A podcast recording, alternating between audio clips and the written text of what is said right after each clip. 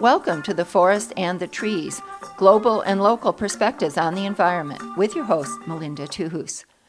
There's been a lot of reaction to President Joe Biden's proposal of $2.2 trillion for the American Jobs Plan to rebuild our human and physical infrastructure.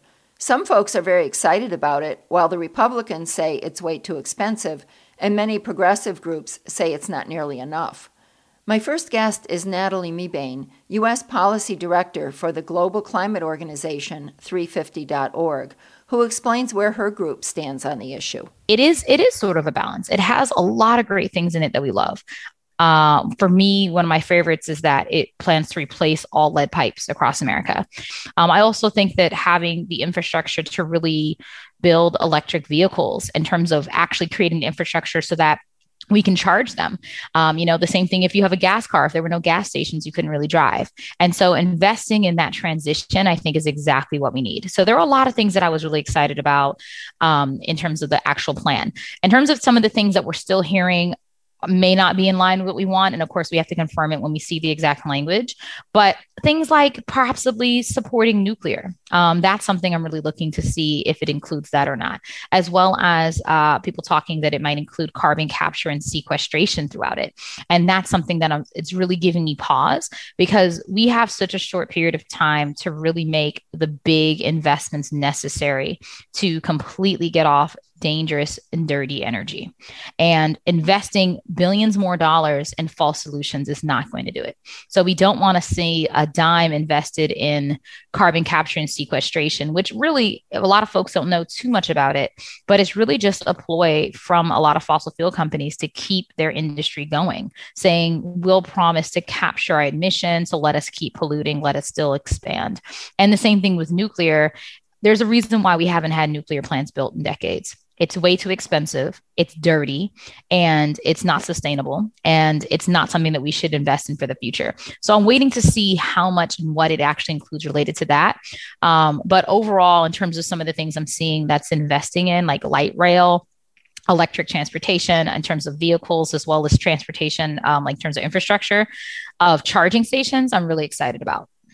Great. So, um, and I'm in Connecticut, and I uh, go to a lot of meetings with a woman who is uh, uh, came from a low income background, is a woman of color, and does has a business, an energy efficiency business uh, that hires people of color to do the work.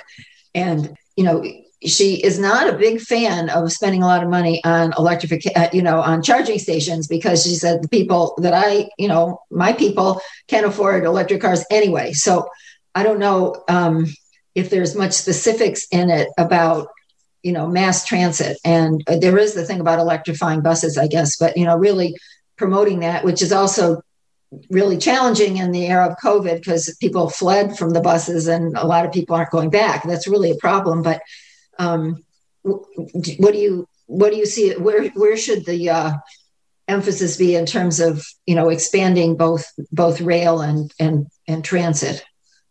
Well, in terms of one, the affordability of electric cars, that is part of the problem. Right now, electric cars are seen as a luxury of folks who can afford them, and that needs to change.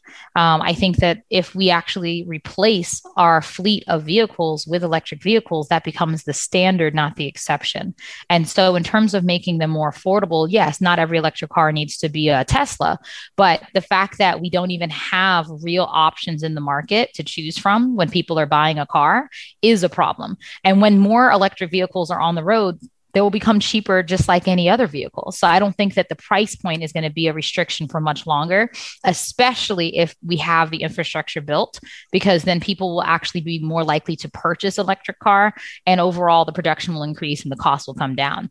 In terms of investing in, you said like light rail and electric buses, I think it's just part of overhauling our system of transportation overall. You know, 70% of the oil that we use in the United States is used for transportation.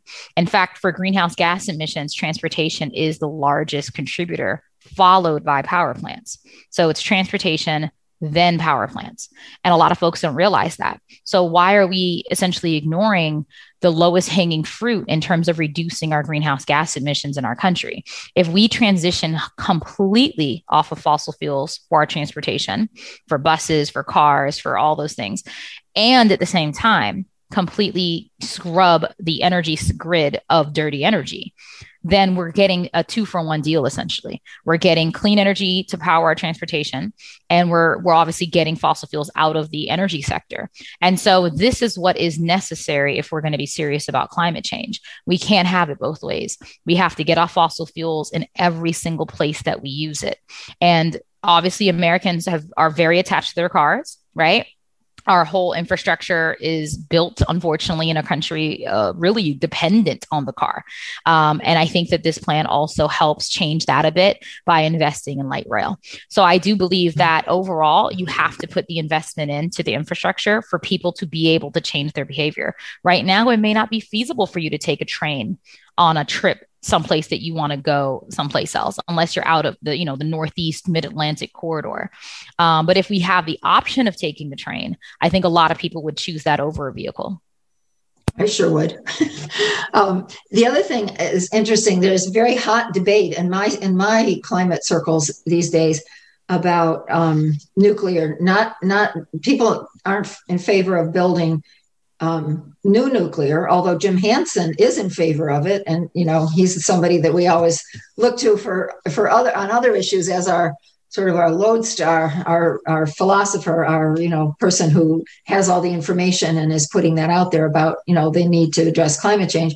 But what there is a debate about is whether we should you know shut down these new new plants like right away as soon as possible, or if we should let them run another decade or two while we're ramping up renewables because really and what some of these folks say is that if you shut them down too soon we're not at a point where we can really you know fill that need with renewables and it's going to be more gas which has been proven to be true in certain you know places where they have shut down nuclear power plants.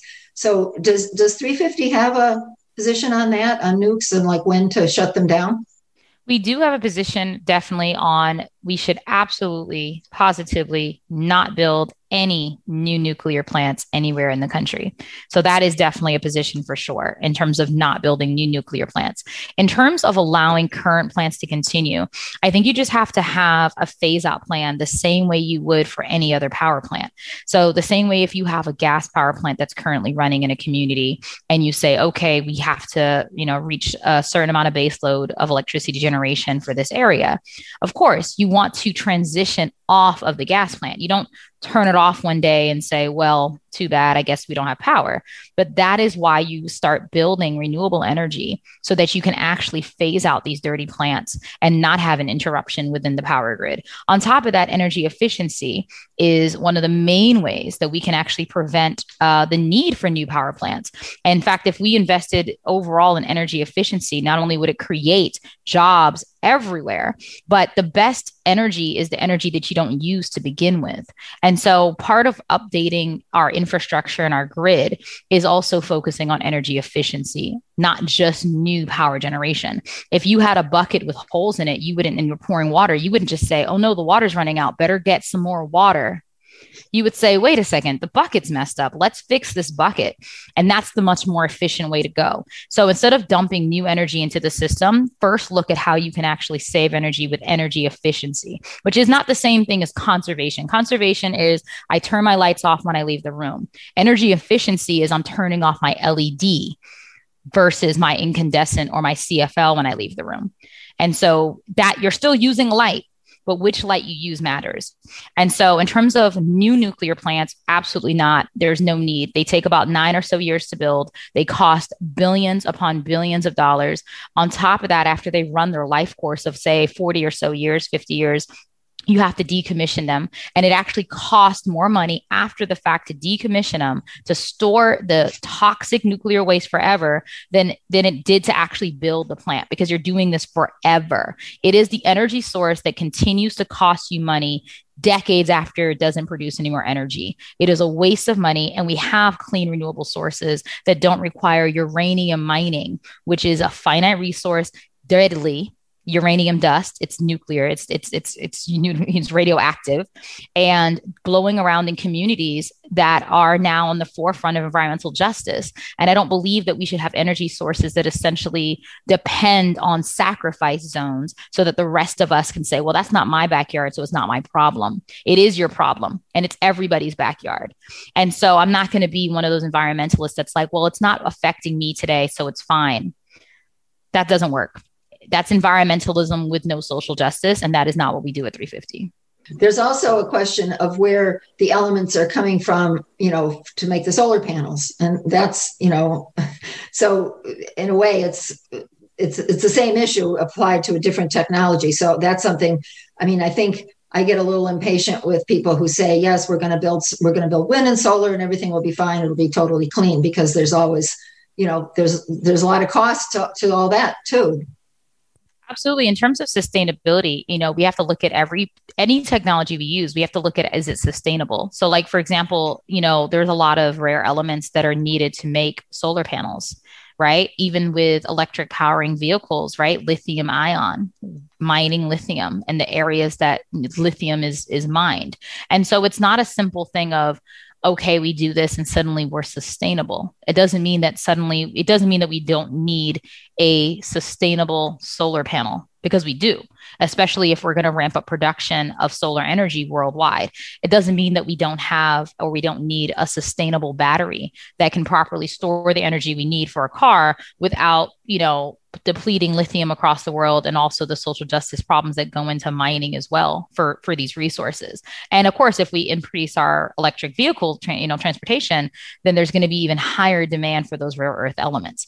And i think that's part of the sort of the whole sustainability challenge is that it is the greatest challenge uh, that humans have ever faced. How do we live our modern lives that we all enjoy right? Technology that we're using right now without putting our own lives in peril from climate change, from pollution, and also just overall from the perils of, of social justice.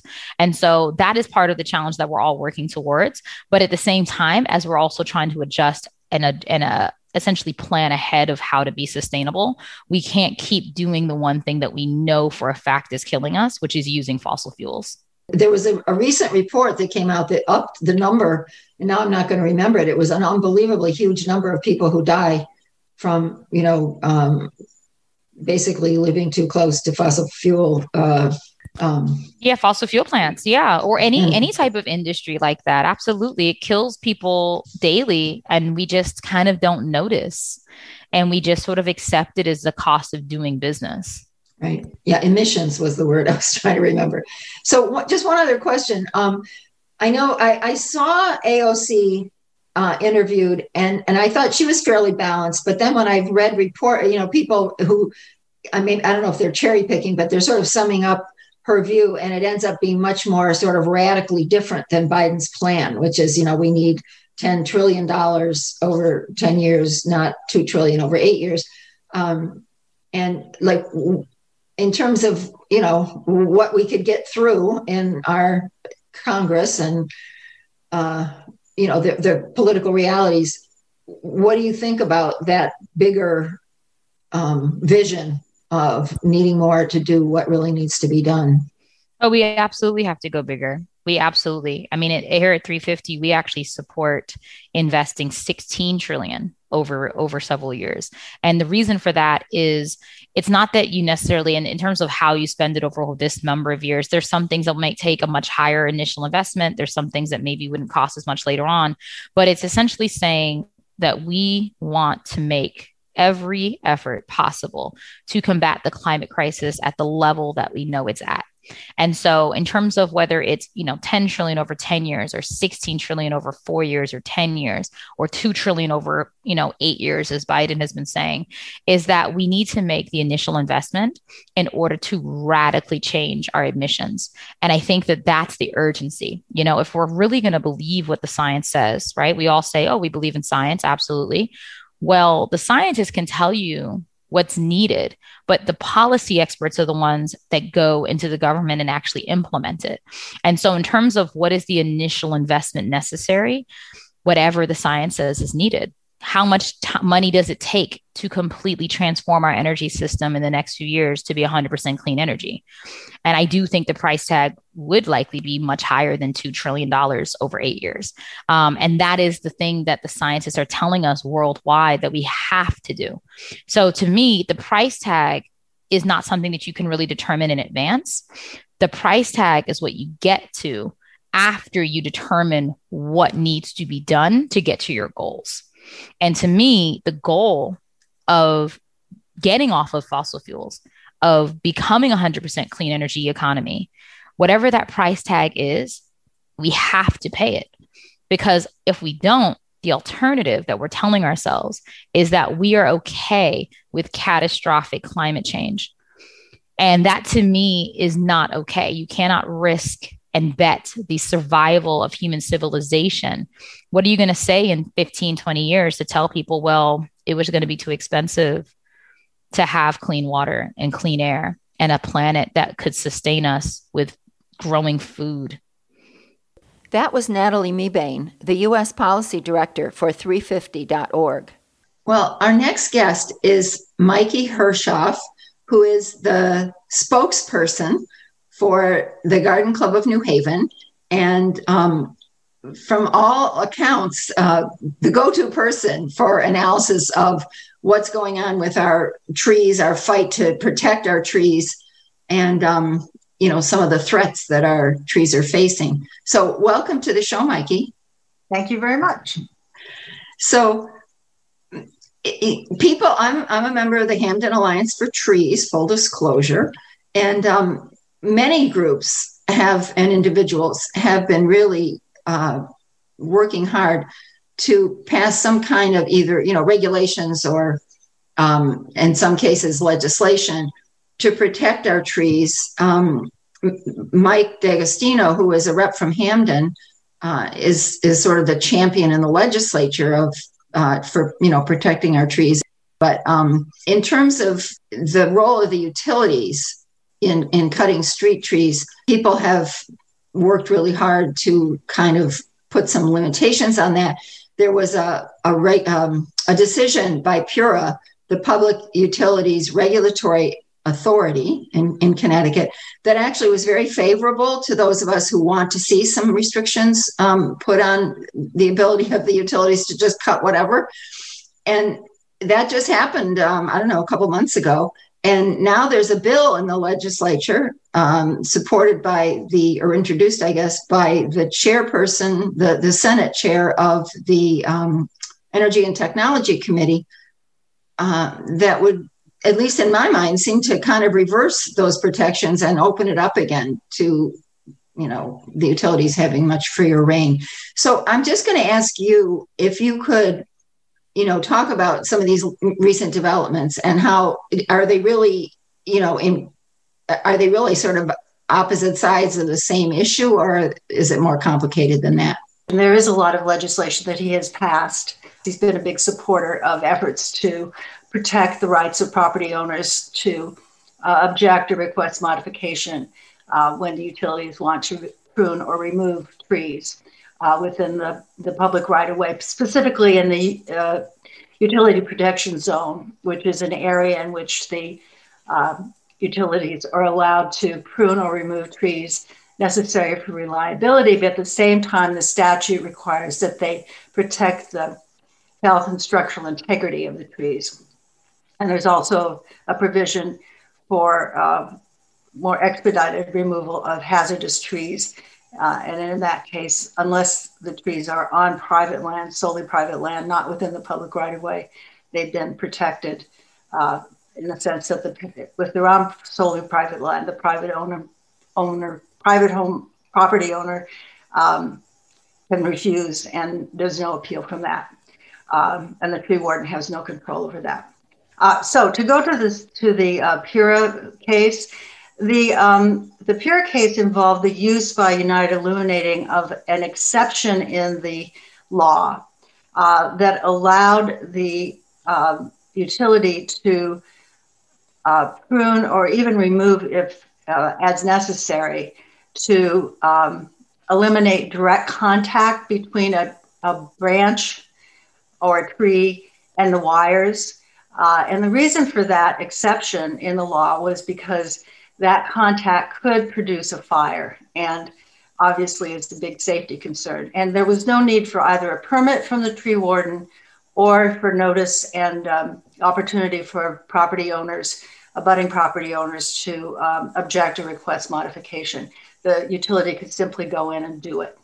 Um, in practice, UI said that they wouldn't remove a tree, but they certainly engaged in uh, pruning and removal far beyond what was needed to eliminate the contact. The Pura decision affirmed the uh, that the exception to the requirement for a tree-warden permit and notice to property owners before pruning of a tree was limited to simply eliminating the direct contact between the trees and the wire, which was a concern for safety reasons, um, and that they couldn't go beyond that to prune to the full scope of the uh, utility protection zone. Um, they had to just do the minimal amount of pruning necessary. And that was in the, the statute uh, that was mainly passed in 2013 with modifications in 2014 and then minor modifications thereafter.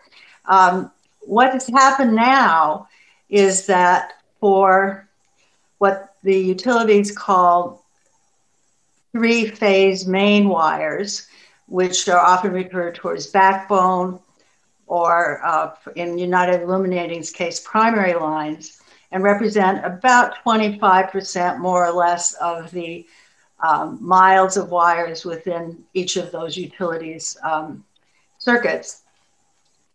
Um, that they want to eliminate, the bill would eliminate um, the requirement for a tree warden permit and would eliminate um, notice to property owners, abutting property owners, and of course their rights to object, request modification.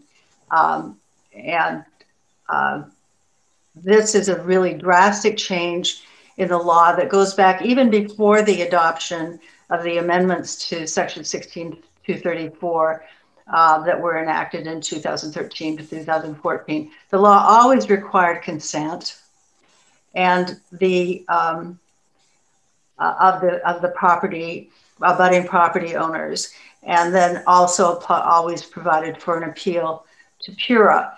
What the statutes did was to allow for a process by which people could knew that they could contact the tree warden and object, knew they could contact the utility, could talk to the utility and the tree warden, try to work out a modification, um, or maybe persuade the people that it didn't need to be removed. So this is a really drastic change in the law for a significant portion of the wires. Um, many of these wires are along state highways where the tree warden normally doesn't have any control, but a significant proportion uh, even of these is, is under tree warden control as well. Uh, on state highways, it's the DOT, the Department of Transportation, that um, has to issue a permit. And there are protections on state highways as well for abutting property owners to object and request modification. That would be eliminated, as well as getting a DOT permit. So it sounds kind of drastic. Do you think if it passes, it would just have a really major negative impact on on the trees, on the existence of the trees? Well, I think it's a, it's it's really um, a big mistake to think that. Um, the uh, let me go back a bit. The um, the utilities admit that probably 90 95% of people just consent. So it's a very small proportion of the property owners who um, object and who request modification. Also, tree wardens generally um, uh, are very, you know, accommodating to the um, utilities, and not I don't mean that in a in a bad way, but they work well with them, and they can work things out, and um, they often uphold the the desire of the utility to prune um, in a certain way. So it's it doesn't seem to be a problem that warrants this kind of drastic change in the law. Um, and I think it's important to recall that Um, the reason maybe people consent is because you, the utilities um, propose pruning that they think will be acceptable. And if the people can no longer object uh, or request a modification, there's really no incentive for the utilities to um, take into account the health and structural integrity of the tree, maintaining that, because they're they don't necessarily have that as their primary objective. Under the existing law, they're supposed to prune to protect the health and structural integrity of the trees, but as a practical matter, uh, as a corporation, their primary uh, primary goals are uh, increasing shareholder values, and um, also they want to have the reliability so that they don't um, come afoul of uh, the Public Utilities Regulatory Authority, as Eversource particularly is right now after the storm uh, Isaias. Um, I, I, do want to say, uh, with some hope, that I don't think that uh, Chairman Needleman actually intended uh, this drastic change in the law, and he he promised his committee when the the uh, bill was passed out that he would change the law in an amendment before the Senate to um, to retain local control, especially tree-warden control. I would hope as well the rights of budding property owners.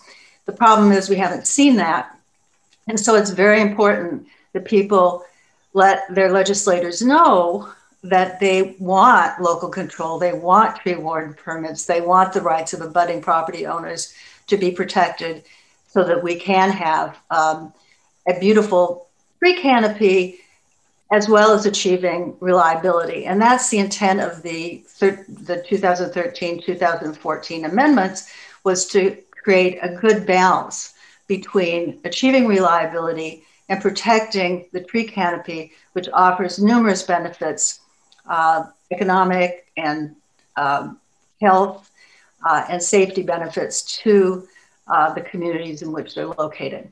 It's uh, Senate Bill 950. It's sections two and three of that bill because this first section deals with how quickly the utilities have to uh, put wires back up on poles after a, a, severe storm. So, section one, I don't have any problem with. The Garden Club of New Haven doesn't have any problem with. But um, sections two and three of Senate Bill 950 are um, what should definitely be defeated. Okay, so it goes uh, forward as as it was drafted. Okay, so we're asking all of our listeners to please contact your uh, elected officials in the General Assembly and ask them to please uh, you know get rid of those portions of the bill that are unacceptable. We, we're pretty much out of time uh, mikey but i just wanted to ask you very briefly um, what uh, you think or what the garden club of new haven thinks about undergrounding because everybody says oh it's too expensive but you know the, the current system is also very expensive in dollars and in destruction of you know the tree canopy which is, serves so many purposes including um, you know just so many but also including uh, an important role in mitigating climate change. So do you have a position on that? The, the garden club of new haven has had a position on that since about 2011 uh, and um, we are in favor of planning for undergrounding. It's a complex task but i think if all of the costs and benefits of of uh, undergrounding are considered, which they haven't been in prior studies, and especially if the, the likelihood of many more frequent and more severe storms due to climate change is taken into account, that it, it really is crazy not to put, to start to um, deal with undergrounding as much as we possibly can uh, with creative financing, public private financing, really treated as an important part of our instru- infrastructure, which it is. And this goes for communication wires as well, um, which are also above ground and could be put underground. That was Mikey Hirschoff, spokesperson for the Garden Club of New Haven and an expert on the electric utilities role in cutting down our street trees and how to fight back. You've been listening to The Forest and the Trees Global and Local Perspectives on the Environment with your host, Melinda Tuhus.